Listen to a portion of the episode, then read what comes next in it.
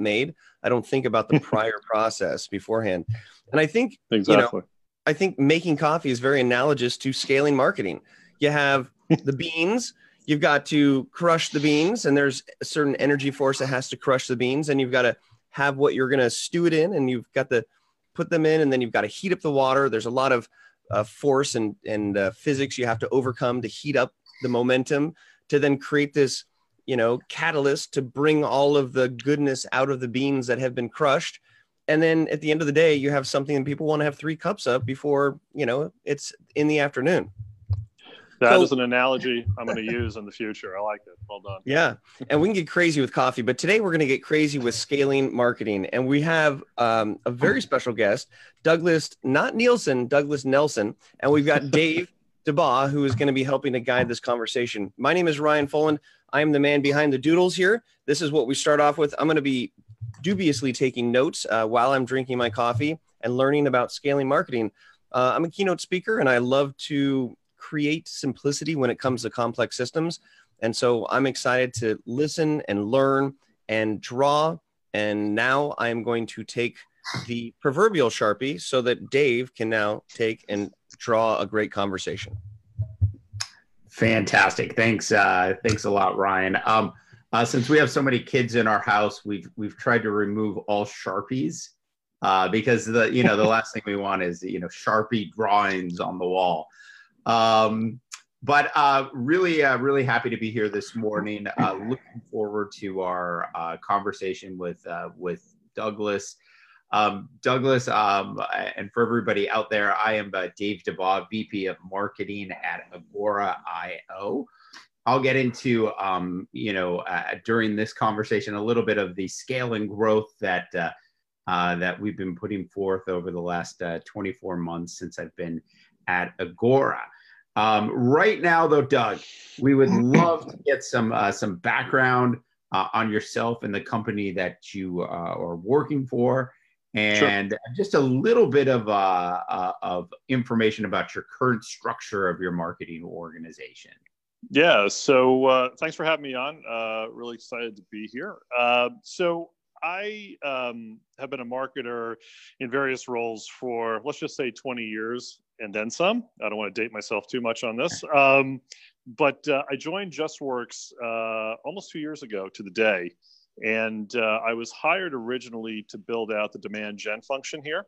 Um, and uh, JustWorks, for those of you who don't know, we are a PEO or professional employer organization. Basically, we support small businesses with their HR, payroll, compliance needs. Um, we typically focus on businesses from two to 100 employees. Uh, that's our sweet spot. Um, I was employee 162. Uh, we're now up to 470 employees in a little less than two years. So we're growing rapidly, which is a good sign for us. Um, and you know what I inherited when I joined JustWorks was a demand gen function of two employees. Um, and having done this at a few other organizations uh, previously, have also run larger marketing organizations. Really felt like there was a massive opportunity here, given the audience that we target, um, and given the fact that our leadership team and our board are fully invested in marketing. Um, so what does that mean? Basically, while I don't have an unlimited budget, I have a healthy budget for a company of our size. Uh, I get a lot of budget envy from my peers um, at organizations much larger than this. Um, and it's been great. I mean, we we have built out from leveraging two channels to about 22 different channels now. Um, some digital, some, as I like to refer to it, as vintage marketing. Uh, but they're all going in one direction, and that is really rooted in awareness and conversion for us. Excellent, excellent. Uh, I have so many questions about vintage marketing because um, I, I, I think um, I think especially with um, you know our team here at Agora, um, uh, I end up uh, essentially talking about a lot of vintage marketing as well. I was, I, but I was calling it retro marketing, but vintage uh, vintage might be um, uh, a little a little cooler, I think actually. um, yeah, um, uh, uh, Douglas, uh, sort of like you, the uh, the team at Agora has been uh, growing pretty rapidly over the last two years. I think when I um, first started working with the company, we were around 50 employees, Uh, we're about to clear our, our um, 300th employee, um, and you know, basically under under two years um, since I've been uh, I've been with Agora. So we're we're experiencing a, you know just a, a, ton of growth as well. And one of one of the interesting things, like you, um, you know, I just had a couple people on my team um, when uh, when I joined, and um, and and from there, you know, we had to make some some decisions about you know how do we grow the uh, grow the um, not just the marketing organization but the brand experience uh, globally. Um, so I'm kind of curious, you know, like where are you at today? Um, you know, from a, sort of a marketing organization size and sure. a team build out size. Yeah, sure. Great question. So the marketing organization, I'll just give you a, a quick summary of how we um, are disciplined. Um, there's the revenue marketing arm. That's my team. We have 15 team members now. Uh, we have brand marketing. We have a design team. We have product marketing and we have a strategy arm. Um, so five core teams that make up the larger marketing organization. Um, interestingly enough, there was a time where revenue marketing and brand marketing were separate entities. We did that for about a year. So the revenue marketing arm reported into Isaac Oates, our, our CEO and founder.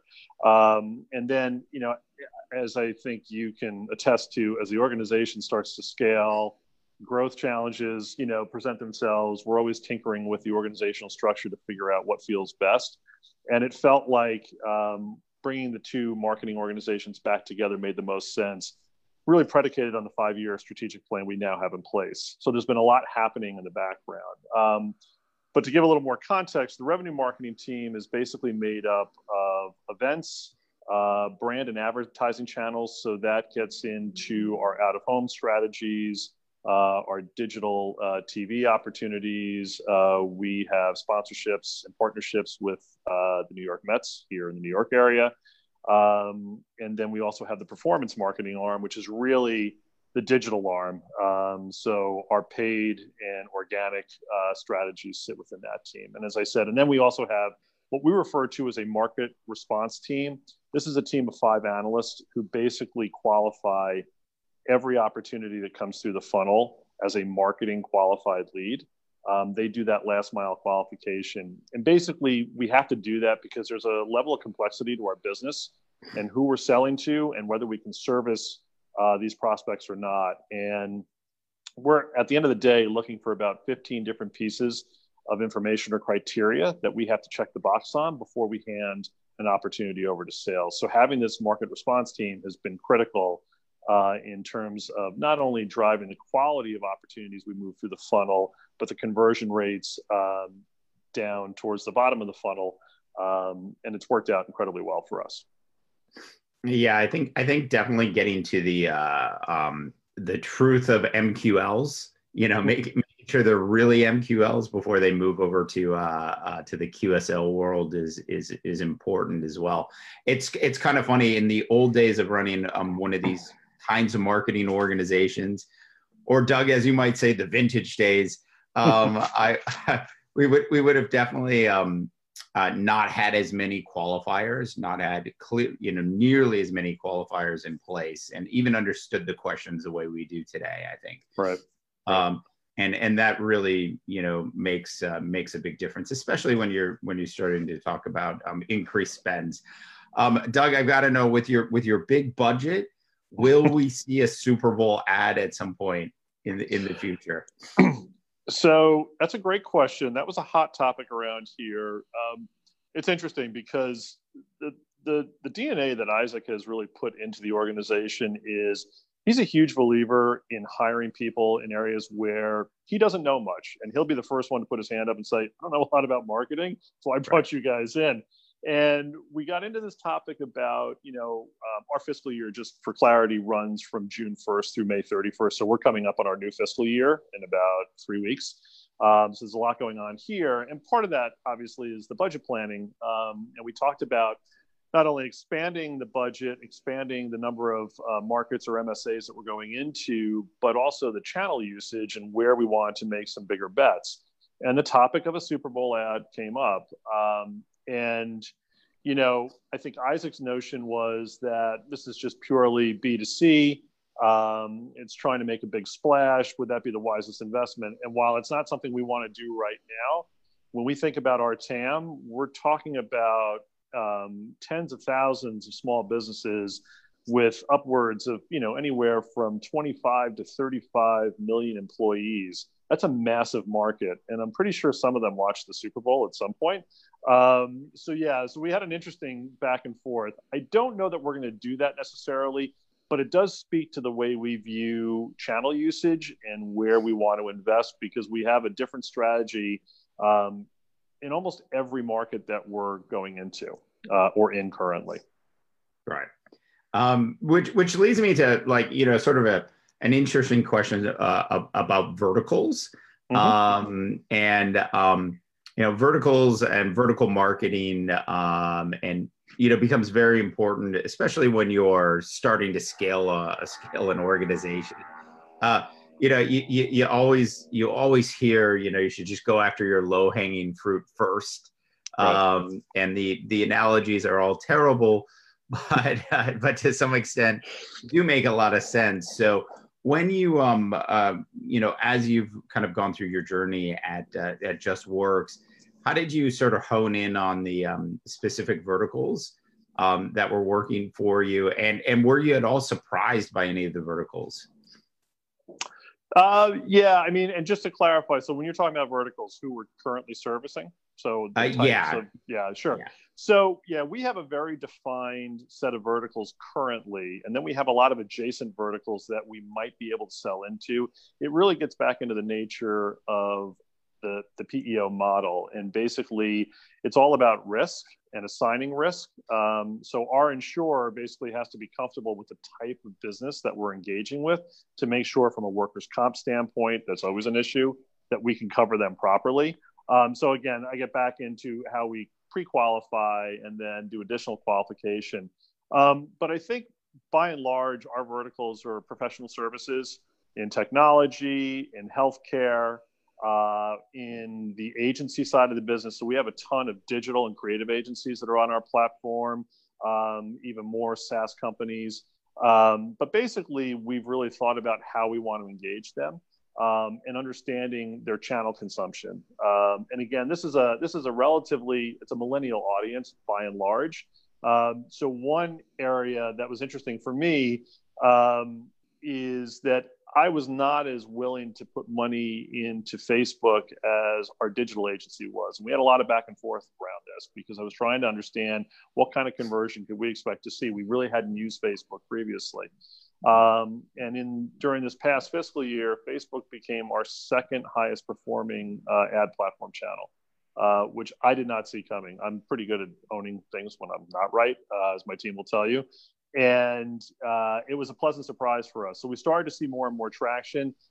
There was a question that we had to um, answer around the quality of leads and MQLs that were coming through, as opposed to AdWords, where the quality was much higher. Um, but we were able to tweak um, our messaging, uh, the types of ads that we were running, uh, starting to implement more video into that mix as an example. Um, and yeah, really tailoring it to the personas that we target. And those personas can run the gamut of a, you know, two or three person company where we're typically dealing with the CEO to a 20 person company where they might actually have an HR function built out and certainly have admin functions to a 100 person company where it's more fully formed. The C suite is basically in place in some form. Um, so our personas uh, change or are augmented with the size of company that we're that we're going after, and um, and that manifests itself in the types of channel engagement that we're having. Uh, it, it, it's amazing. Uh, you know, the marketers that I talk to, um, and how often, Doug, I hear the "I can't believe Facebook worked." um, you yeah. know, but when you when when you think about it, you know, all you know, um, if you're in B two B marketing, um, and in your case too, you know, you're B two B to consumer. I mean, there's, mm-hmm. there's a consumer, uh, you know, flair and flavor for, sure. for your brand. Um, so it's uh, it's it's really interesting, you know, how effective um, Facebook can be, and, and one one of the real reasons behind it is, you know, how um, it's also the thing that gets them in a lot of trouble is the uh, the ability to target at such a uh, minuscule level. So and, and down to detail, which which makes a, a big difference. Whereas Google is great, but it's a, a little bit more traditional branding. Sure, casting a little bit of a wider net. I think the other thing that we're looking at too, in terms of targeting and how data is being used, Amazon is going to become a huge um, channel for us as well. Um, if you really start to think about Amazon's audience, uh, the fact that they are embracing ad tech and moving very aggressively in the background uh, to bring you know uh, advertisers like JustWorks on board, um, there's there's a high ceiling there, uh, we believe, for conversion. So we're going to be investing a lot more in Amazon in the coming fiscal year. Cool, cool. Uh, my family tends to invest a lot in Amazon every week. yeah, same here. It's, it's crazy. Oh, look, there's another Amazon box at the door. Uh, um, so, um, when you were when you know when you got to JustWorks, when um, when you actually started scaling the organization, what kind of um, key positions did you did you fill first? Yeah, great question. So I came into JustWorks wanting to understand the ecosystem of marketing and the engagement process we had with the various personas that we were trying to uh, target and start a conversation with. And you know what I realized very quickly is that there was no formal program in place to do that. It was somewhat ad hoc um, which spoke to the low uh, traction that we were getting. Um, we weren't really investing heavily uh, in AdWords, as an example. We had just partnered with a digital agency on the West Coast, which was, in hindsight, probably a mistake for a couple of different reasons, um, but primarily they just didn't understand our business very well.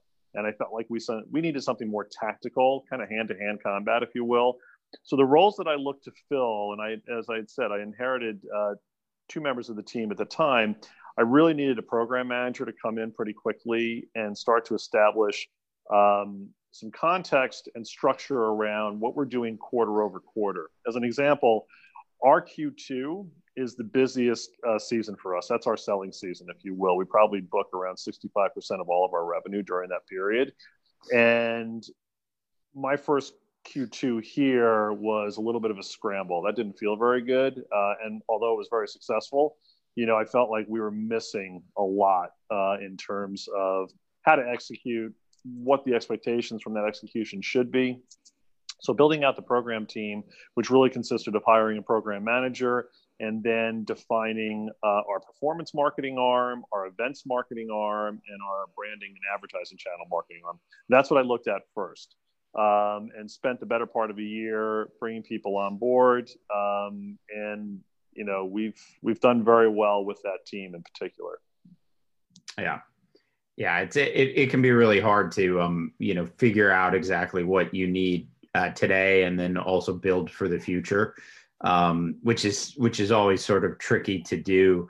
Mm-hmm. Um, and it seems like in in marketing um, we're, we're always behind so the so yeah. the growth starts and um, and you and you realize you need more employees when you're suddenly working seven days a week 20 hours a day. And and and, you, and so is your entire team.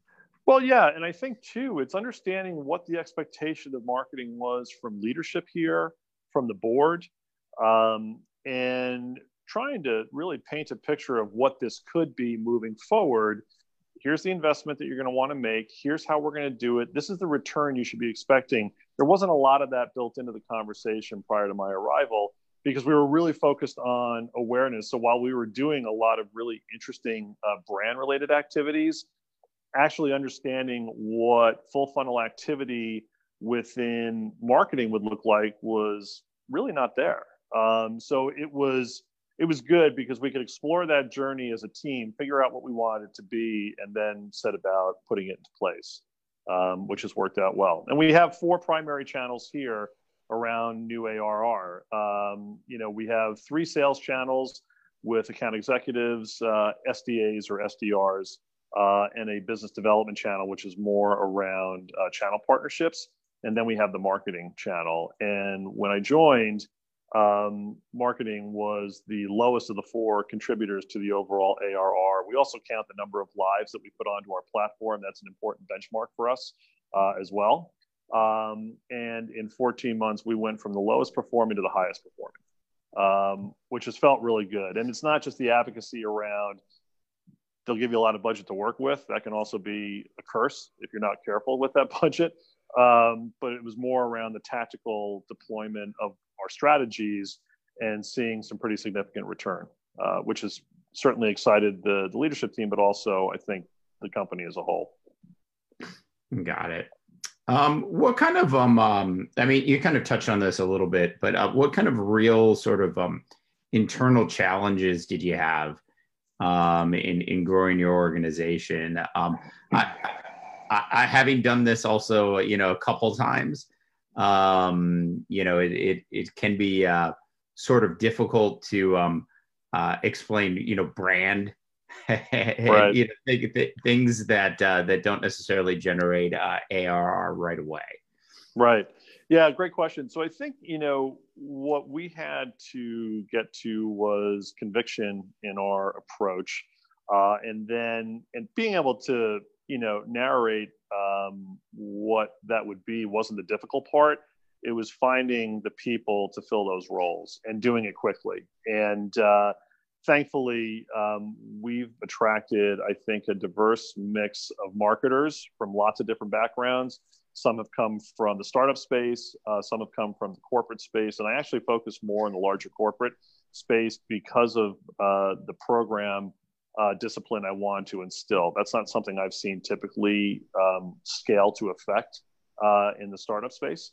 And I felt like in order for us to be uh, fully formed and functioning at a high level, we wanted to have that program uh, piece in place. So that's where we really started. And then it was, you know, to the to the point around the brand, it was also getting a handle on the brand equity, how this brand is viewed, um, and you know, understanding the value of that um, from a customer standpoint. Our customer advocacy is incredibly strong. You know, we retain over 99% of customers year over year. Um, we never talk about the platform in any of our ads. We don't feel we need to. Uh, that's a, a, huge advantage for us because just getting people to understand why a PEO might make sense for them is a is a pretty challenging bridge to cross sometimes, uh, especially in our space where you're trying to engage with you know a relatively um, streamlined uh, messaging and, and, visual approach. Um, but that is uh, that has actually not encumbered us at all. I think we've actually done very well in leveraging the brand elements, and we've had fun with the brand too. This is not a particularly sexy space. Shocking, I know. Um, so we've had to have some fun with our brand, which happened well before uh, me and, and, the team arrived. But it's definitely been something we could leverage, uh, which has been hugely helpful. So I've got a quick question for you, Douglas. You said brand elements, and you know I always go back to the the question of the larger brand and the individual brands of the people who make up the company. So mm-hmm. I'm just curious your stance internally when you have 400 plus employees. What is what what do those individual employees and their brand and what they're known for in that space have to do with your larger strategy? Yeah, that's a great question. Sorry, go ahead. No, no, no, go ahead. Yeah, I mean, I think you know, there's the the advocacy that we speak of on the employee side is real. I'm, you know, I joke uh, probably more often than I should, but I, I, definitely am one of the older members of this team here. Uh, it's a little painful to acknowledge that sometimes, but it is what it is. So this is a relatively young group here um, who have a high degree of, of social awareness and acuity. That has leveraged itself as well. So we view the employees here as part of that brand ambassador. And I know that gets thrown around a lot. That's actually something that we live here uh, actively, and we put a premium on that. Um, you know, we've also talked about people are not going to be here forever, and when they move on from JustWorks, if they do, we want that time here to be good because they become advocates for us out in the world outside of our four walls which That's is a hugely great, important. Great point. Yeah. Because you're, yeah. I, I love that spin that you're giving them the best support you can internally. So when they leave, if they realize that they're not set up with the right type of program, they'll be like, Hey, I got a buddy. I got it. Let's make the phone right. call. That's interesting. And I can't, I can't tell you how often that happens. Hmm. And, hmm. um, and it's been, you know, I think it's indicative of what Isaac and the leadership team have instilled here, which is you know, we are one of our monikers is work fearlessly. Like we want to be able to uh, enable our customers to not worry about the stuff that we're taking care of in the background. Um, and we want employees here to feel the same way. Um, and that has done very well for us. Um, and each each part of the business has that built into their persona, their DNA, and they live that, uh, I think, by and large, every day. And it's been huge. And, you know, what you're going to see from us in the coming year is a lot of the employees here are going to be part of our digital uh, display ad strategy. So we could hire actors, but we've got a really good eclectic group of people here that we are now featuring in our ads. Uh, we've tested some of the early ones, they've done really well. They have fun with it too it kind of ups their investment in the company. They get a kick out of seeing one of their ads pop up on a retargeting with one of their friends, you know. Uh, so it, it has uh, it's paid well for us, and uh, and they like it, and it also I think makes them feel invested in what marketing is doing. You know, you can be in customer success, you can be in sales, you can be in engineering, but you're still going to be appearing in the ads that we run, and I think that that has the tangible uh, and very real effect of uh, of broadcasting a positive message for them. I love the answer. That's great. But Dave, yeah. Dave, back to you. Hot pocket, back to you. Hey, I was going to say, uh, I, I, love the answer as well. And, um, uh, you know, plus you don't have to pay employees union dues. Uh, no. no, no, need probably for craft services and and all those things in these video shoots. So that's uh, uh, that's re- that's really good.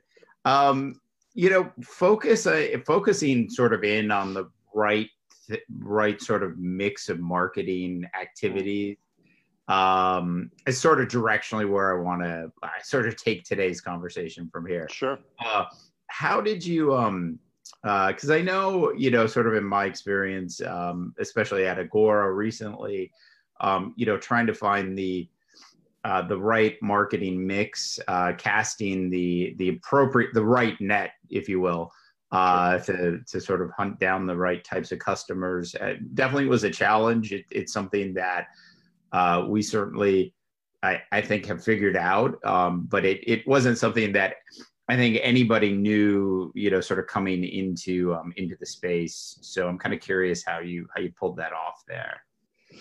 Yeah, um, you know, I think what we tried to focus on, and this was in process before I joined the organization. Like we were really starting to take a, a deeper look at the personas, who our core audience is, and who we want them to be moving forward. And and that's part of the the challenge, but it's an exciting part of our business, which is we're discovering each month new customer bases to go after. Again, it's predicated on whether we can service them from an insurance standpoint, for one thing um, so there's a little bit of work that has to go around uh, to go on in the background. But you know, I think looking at marketing and looking at you know what we are doing from a brand and, and brand for us is really content, video production, um, whether it's on the website, whether it's in our ad copy. Um, we are producing more and more videos um, that are really servicing the entire organization, not just what we may need on the revenue marketing side. Uh, but it really forced us to think about the who and the what and how we wanted to start a conversation with them. Um, and the team itself, uh, right now, the marketing team is about 30 or so employees. We're going to 46 in the coming fiscal year. Um, we've built out a robust product marketing arm, which wasn't here when I arrived. Um, we're adding uh, in terms of PR support um, we're trying to bring some of the things that we've outsourced in house uh, from an agency perspective, and PR was the first area that we're that we're going to do that. Um, and then I think it's really about making sure that all these teams are aligned. So we definitely still have some challenges around what my team is looking for versus what brand is creating versus what we're saying to the press and that's a constant you know we check in on that weekly sometimes multiple times a day depending on what the activity is, uh, because things are moving quickly, and we have to make sure that we're aligned. And Camila Velasquez, who runs marketing uh, for all of JustWorks, has really put a premium on making sure that as the teams work cross-functionally, that we are a not uh, tripping over each other, and certainly remaining on brand. Uh, but that's a, it's a muscle memory that takes a little time to develop. Yeah, Yeah, I, I, th- I think it can be. It's it's always it's always challenging. It, it's funny because, you know, when you scale an organization, a lot of times um, you have to put in you know consultants and contractors and you know you jump on websites you've never heard of to find a graphic designer um, you know, and you and you do all these things, and then eventually, especially in a larger sort of um, opportunity, uh, when you when you're kind of going from a, a startup to a to a real growth company, right. um, you really do tend to bring um, uh, you know the functionality back in um, back into your organization. Well, and, um, and I, I think the other thing that we want to achieve here too, and it was something Camila and I talked about during my interview, uh, was that we wanted to build almost like an executive MBA program for the team that comes in here, that they're going to learn a ton. And yeah. regardless of how long they're here, and we hope it's for a while, um, that they're going to walk away from this experience as better marketers um, and have a much better understanding of how marketing can really influence the direction of an organization. Uh, so we put a premium on that, and you know I think by and large the team feels like they get a lot out of this as well. Um, that's our hope, anyway. Yeah, uh, we we uh, uh, we like to say we're we're training um uh, sort of uh, tomorrow CMOs today yep. on on on our team. But I, you know, I'm like uh, I, you know it's a it's a young team, so we're we're not quite there yet, but uh, uh, but we are in uh, we are in full training, I think. Um, so how do you um, you know sort of being on the demand gen piece? Um, you know, obviously there's always a lot of pressure there uh, to to help you know make sure uh, everything is heading in the right direction. Um, uh, it's funny when I get to put my branding and PR hat on, I, I feel less pressure. Uh, when I got my demand gen piece on, I tend to lose more hair. Um, so, so um, how do you uh, how do you sort of handle the, the, the pressure of the position? Yeah, I, I, you know I think thankfully I have most of my hair and I haven't noticed much of it falling out in the two years here. Um, there is, I mean, you know, candidly, look, we have monthly goals just like the sales organization. Um, our team is very transactional uh, by nature. You know this is we have that immediate feedback loop around the dashboards that we're running the data that we have is dynamic. So we know pretty quickly if we've got a channel or multiple channels that are underperforming in a particular market um, and i think we're adept at identifying challenges and you know making decisions in real time to change that dynamic um, i think the pressure that we feel is really that you know we have aggressive growth goals, and because we've had a really good fiscal year 19, um, those goals went up about 45% for fiscal year 20. So there's my pressure right there. Um, but here's the beauty of it: the organization is giving us the budget we need to compete. And while it's not all about budget, you know as well as I do that being hamstrung uh, and having to make decisions where you're taking you know money from one channel and putting it into another can have the adverse effect uh, longer term so i feel like we've got a ton of uh, at least two years of really predictive data that we have that we're leveraging now where we know what performs in each market which channels outperform um, I'll give you a great example. Uh, Los Angeles was a new market for us at the start of this fiscal year. And while I expected good traction out of the inbound channels, the marketing channel, we actually blew it out of the water, um, which was really gratifying. Uh, it did not require an overinvestment. So what it told us right away was that this was a market that understood our proposition. Again, we're a New York brand, so we don't always resonate in other cities the way you know, kind of that snarky New York um, approach that we that we have fun with doesn't always resonate in other in other locales. Um, and my concern about uh, Los Angeles or Southern California was that I don't know how they're going to get the brand, what they're going to, what kind of value they'll get from it. Um, and early on, we took a very baseline awareness based approach. Um, and it, it really started to get traction on, uh, on, on AdWords and on Facebook and ended up being our highest performing uh, MSA outside of the New York metropolitan area. Now, here's an interesting tidbit we were not actively marketing at all in Northern California. We had made the decision years ago that there were so many competitors in that space where LA was underserved, San Francisco or Silicon Valley was overserved by people in our business. And we felt like word of mouth was doing enough for us. And San Francisco is one of our higher performing uh, markets, but we weren't making any active investments there. Uh, that's going to change for the coming year. Now we're finally starting to see that with no effort, we were getting good traction let's see what happens when we really invest in that market. Um, so it really is a market by market decision, and our mix is varied across the probably 15 different MSAs that we're in now.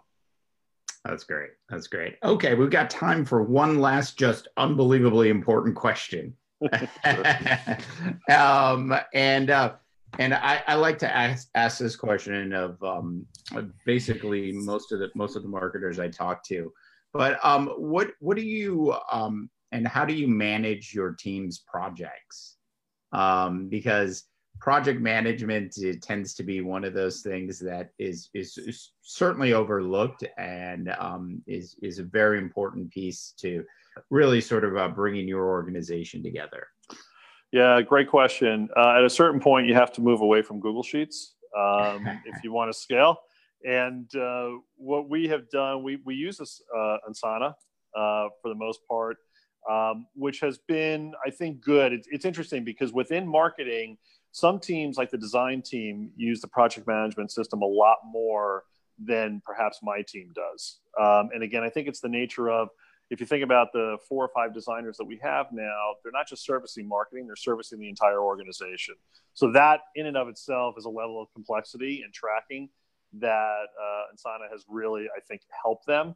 Um, I think for us, uh, the team, uh, we're using it as well. We also have Confluence pages, and we try to use a hybrid of the two uh, to make it work. But we have not, I wouldn't say we have uh, crushed it on the project management side. I think we're still trying to explore what feels best for the entire marketing org. Um, but um, right now, Asana seems to be the one that is used more than anything else. Yeah, that um, I think one of the the hardest things with the scaling organization is realizing that, that um, and it, it's, it's something you guys have already realized that uh, certain people inside a marketing organization end up working with uh, a bunch of other organizations in a in a growth company, and from that comes re- requests, demands on time, right. uh, creative has to be built out and there's a certain sort of you know brand element that I'm sure you guys are trying to um, uh, bring to the to the forefront. So to to kind of deliver all of that um, uh, certainly can be challenging, especially for uh, graphic designers and, and people. Oh yeah. Side. Yep. Yeah. So. All right, Ryan, I'm going to go ahead and throw it back to you. I can't wait to see what has Ryan crafted for us. Okay, well, look at this. See if we can get a get the get the full, get the full picture here, right? Doug, wow. So, Doug, that Doug, I just want you to know that person in the middle is is you. Yes, you. And uh, and there's there's the coffee mug right there, right there, because it is. And my recap is really um, gonna I'm gonna fly with this coffee analogy. First of all, you have to have the best beans. The best beans yep. are the best employees. They are the smartest people in the room, and you can't be afraid to do that then you don't have to grind them up like this is an espresso. You've got to make it coarse. You, you let them have the rough edges and they have skin in the game so that later on when they leave, they know where the best coffee is in town because they have actually been a part of brewing that coffee. Yep. Then you have the water, right? This is the hot water, and you've got a, a sizable marketing budget, and that helps. The hotter the water, the more you can pull all the um, all the goodness out of the beans. And then depending on how you're actually, you know, using it, you might you might not know that there's a, a, a, good percolator over on Facebook, and there might be a nice sort of French press over on Google AdWords. And there's the different ways you can do it, but you don't really know unless you go through the motions to brew it, smell it, taste it, and then decide if you want to brew in that area again. And so I just really think that uh, what I heard was a consciousness of the brewing process. And the more you have your employees involved in brewing it, like, hey, you know, Susie, can you go ahead and make that coffee today? Sure, great. Everybody gets a little bit more skin in the game. So it's great to see how scaling starts with the bean, that has to be crushed, that has to add the water, that has to have the time to percolate, that has the time to test. And you know what? There's probably a little cream, probably a little sugar. Everybody takes it differently. But at the end of the day, uh, for me, scaling marketing and in reference to what I've learned here today is like a nice brewed cup of coffee. Absolutely. Couldn't have said it better myself. well, you said it for about 45 minutes. And so I just took what you said and regurgitated it. So for all of you, no, go ahead. Final, final word. The, the, the, coffee analogy really works. I will now be having coffee for the remainder of the day. So thank you very much for that. awesome. And I'm sure that all of your employees and your customers, right? Actually, maybe, and I'm just throwing this out there, maybe you should send some like care packages of coffee beans and talk about how you know coffee is a big part of the culture and maybe you can start sending coffee instead of flowers and you know potential so, employees. Send them so a, ironic ironically enough um, our experiential la- during this current fiscal year in both philadelphia and los angeles we had a coffee truck fully branded coffee truck in both cities we went to high uh, density areas um, and we basically you know track by zip code where we think most of these prospects are. And for a week in each location had a coffee truck giving away free coffee free donuts. Uh, it was a huge hit. And that's the kind of stuff that we like to do because it, it gets out of the notion that well you're just a peo you're just providing payroll or, or benefits for small businesses. And it really allowed us to engage with both customers who would come out for a free cup of coffee but also bring some people that they knew uh, and who might be a fit for our platform. Uh, so the, the coffee analogy has a long tail in this conversation for sure. Awesome. And it's just very home brewed. And the more home brewed it yeah. is, the more people involved in the process, the more your marketing and scaling can grow. So for people who are listening to this crazy coffee analogy or something that Douglas said or that Dave said hit, um, you know, definitely take this podcast and share it, whether you see the video, whether you hear the audio, because this type of information, we can all be better at building coffee machines that will scale your organization. And if you want more of these podcasts, you can go to scaleupvalley.com where we have uh, weekly episodes that we show live and then we show as a replay. And you know what? Sometimes it's nice to go find a pot of coffee that is cold and heat it back up. So, you know, nothing like a microwave. So you're sharing and your comment and you're subscribing is just like being in on that coffee train. So, on behalf of all coffee drinkers out there, I will say this has been a lot of fun, and uh, I might actually have to hit up my third cup now. So, thanks everybody. This has been great. Thank you, guys. Thanks, guys. All right. I appreciate it. Thank you. Bye-bye. Bye.